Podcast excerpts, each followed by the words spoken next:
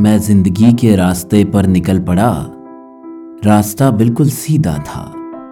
रास्ते में दो मोड़ आए। वो उस ओर मुड़ गए।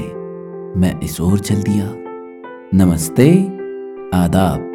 कुलदीपक नाम है मेरा और किससे कहानियाँ सुनाता हूँ। ये कहानी है अमित की। वो भी अपने मंजिल की ओर ही चला था। क्या है ये कहानी? आइए देखते हैं। सुबह के चार बज रहे थे। अचानक से मेरी आँख खुली तो देखा अभी खड़गपुर आने में लगभग चार घंटे बाकी है। लेकिन नींद नहीं आ रही थी। ज़िंदगी में कुछ घटनाएँ ऐसी हो जाती हैं। मैं आज पाँच साल के बाद इलाहाबाद से अपने शहर खड़गपुर जा रहा हूँ।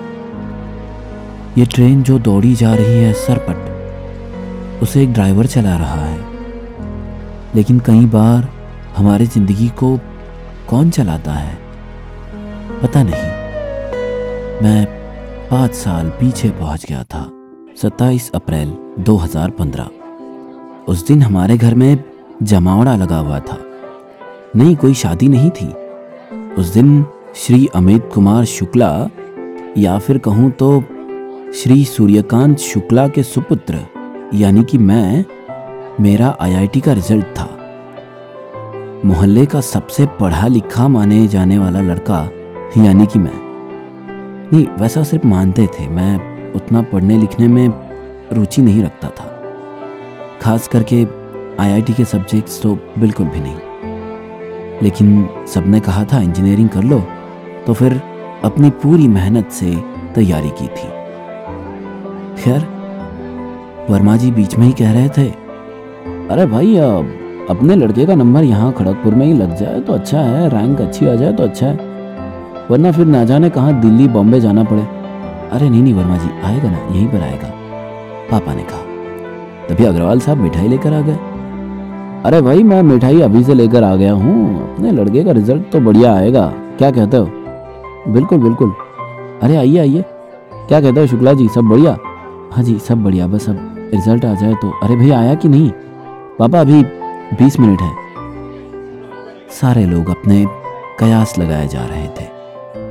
मैं बीस मिनट को बस उंगलियों पर गिन रहा था।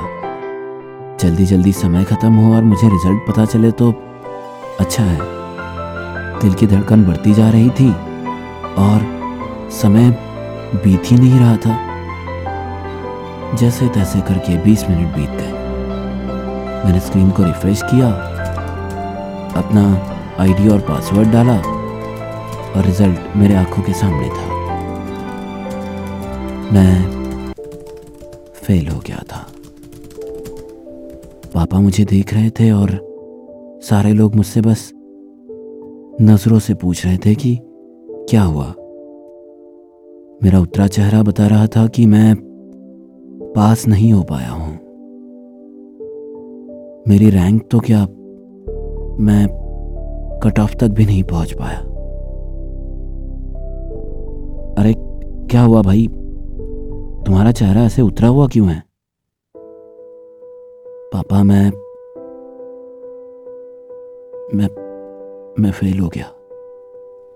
फिर अगले कुछ मिनटों तक वहाँ सन्नाटा बना रहा।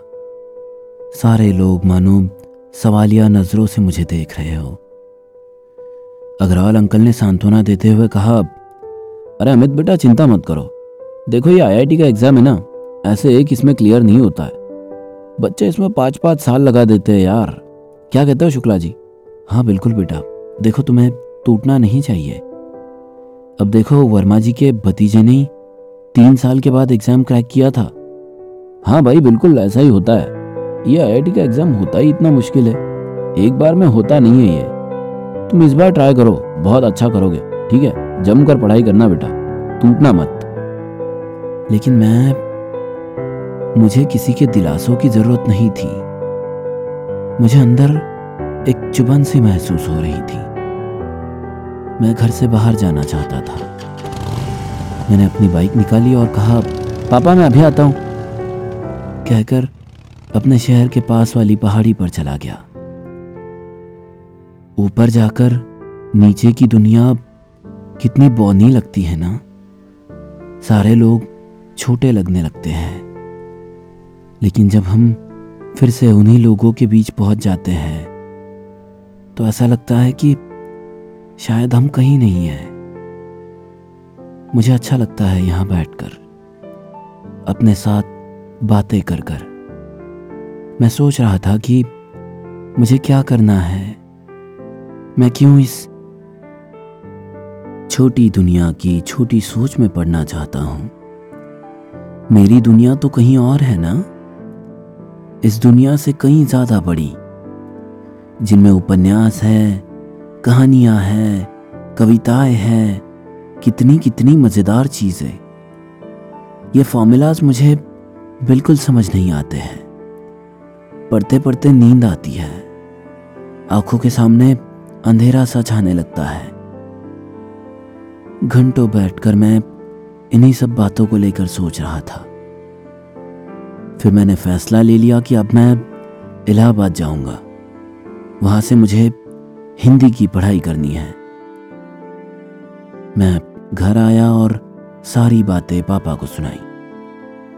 पापा ने कहा, देखो बेटा, तुम इलाहाबाद में एडमिशन लेना चाहते हो, बात सब ठीक है, लेकिन हिंदी में कितनी सक्सेस मिलेगी इस पर सवाल है बेटा। क्योंकि मैंने ज़िंदगी भर यहाँ प्राध्यापक रहकर कुछ नहीं कमाया। तुम क्या करोगे, ये सोच लेना, क्योंकि मुझे लगता है आईटी करना तुम्हारे लिए सही फैसला होगा। नहीं पापा, मैं जाना चाहता हूँ और मैं वहीं पढ़ूँगा। मुझे खूब सारे लोगों ने समझाया। अग्रवाल अंकल, वर्मा अंकल, ना जाने कितने सारे लोग। लेकिन मैंने ठान लिया था कि मुझे इलाहाबाद जाना है और मैंने पापा से कह दिया कि पापा, मैं दो दिन के बाद इलाहाबाद जा रहा हूँ। उस दिन स्टेशन पर सारे लोग छोड़ने आए थे। वही मोड़ मुझे उस दिन शायद कह रहा था कि जल्दी आना, तुम्हारा इंतज़ार रहेगा। और आज वही मोड़ शायद मुझे ये कह रहा था कि इंतज़ार की घड़ियाँ खत्म हुई और तुम आखिर आ गए। आज मैं डॉक्टर अमित कुमार शुक्ला कहकर पहचाना जाता हूँ।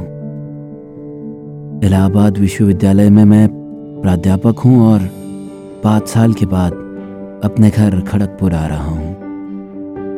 अच्छा लग रहा है। खुश हूँ कि ज़िंदगी में जो फैसले लिए वो शायद आज इस ऊंचाई पर लेकर आए हैं मुझे। यहाँ से सच में दुनिया के विचार छोटे ही लगने लगे हैं। दिल के साथ जाकर अच्छा लग रहा है। दिमाग उसने शायद हथियार डाल दिए हैं।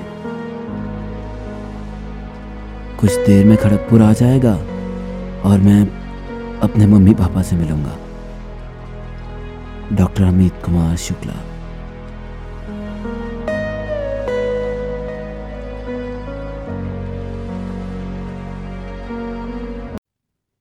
जी हाँ तो कैसी लगी आपको यह कहानी? दिल से लिए गए फैसले कभी पछताने पर मजबूर नहीं करते। दिमाग चालाकी से कुछ और तलाशता है और दिल सुकून चाहता है। आप क्या चाहते हो? मुझे बताइएगा ज़रूर। अगर आप कहानियाँ लिखते हो या लिखना चाहते हो तो आप हमें ईमेल कर सकते हैं। हमारा ईमेल आईडी और सोशल मीडिया के लिंक्स आपको डिस्क्रिप्शन में मिल जाएँगे। अगर आपको हमारी कहानियाँ अच्छी लगती हो तो आप हमारे चैनल को सब्सक्राइब कर सकते हैं। हमारी कहानियों को अपने दोस्तों के साथ साझा कर सकते हैं। चलिए फिर, मिलते हैं ऐसी किसी कहानी के साथ।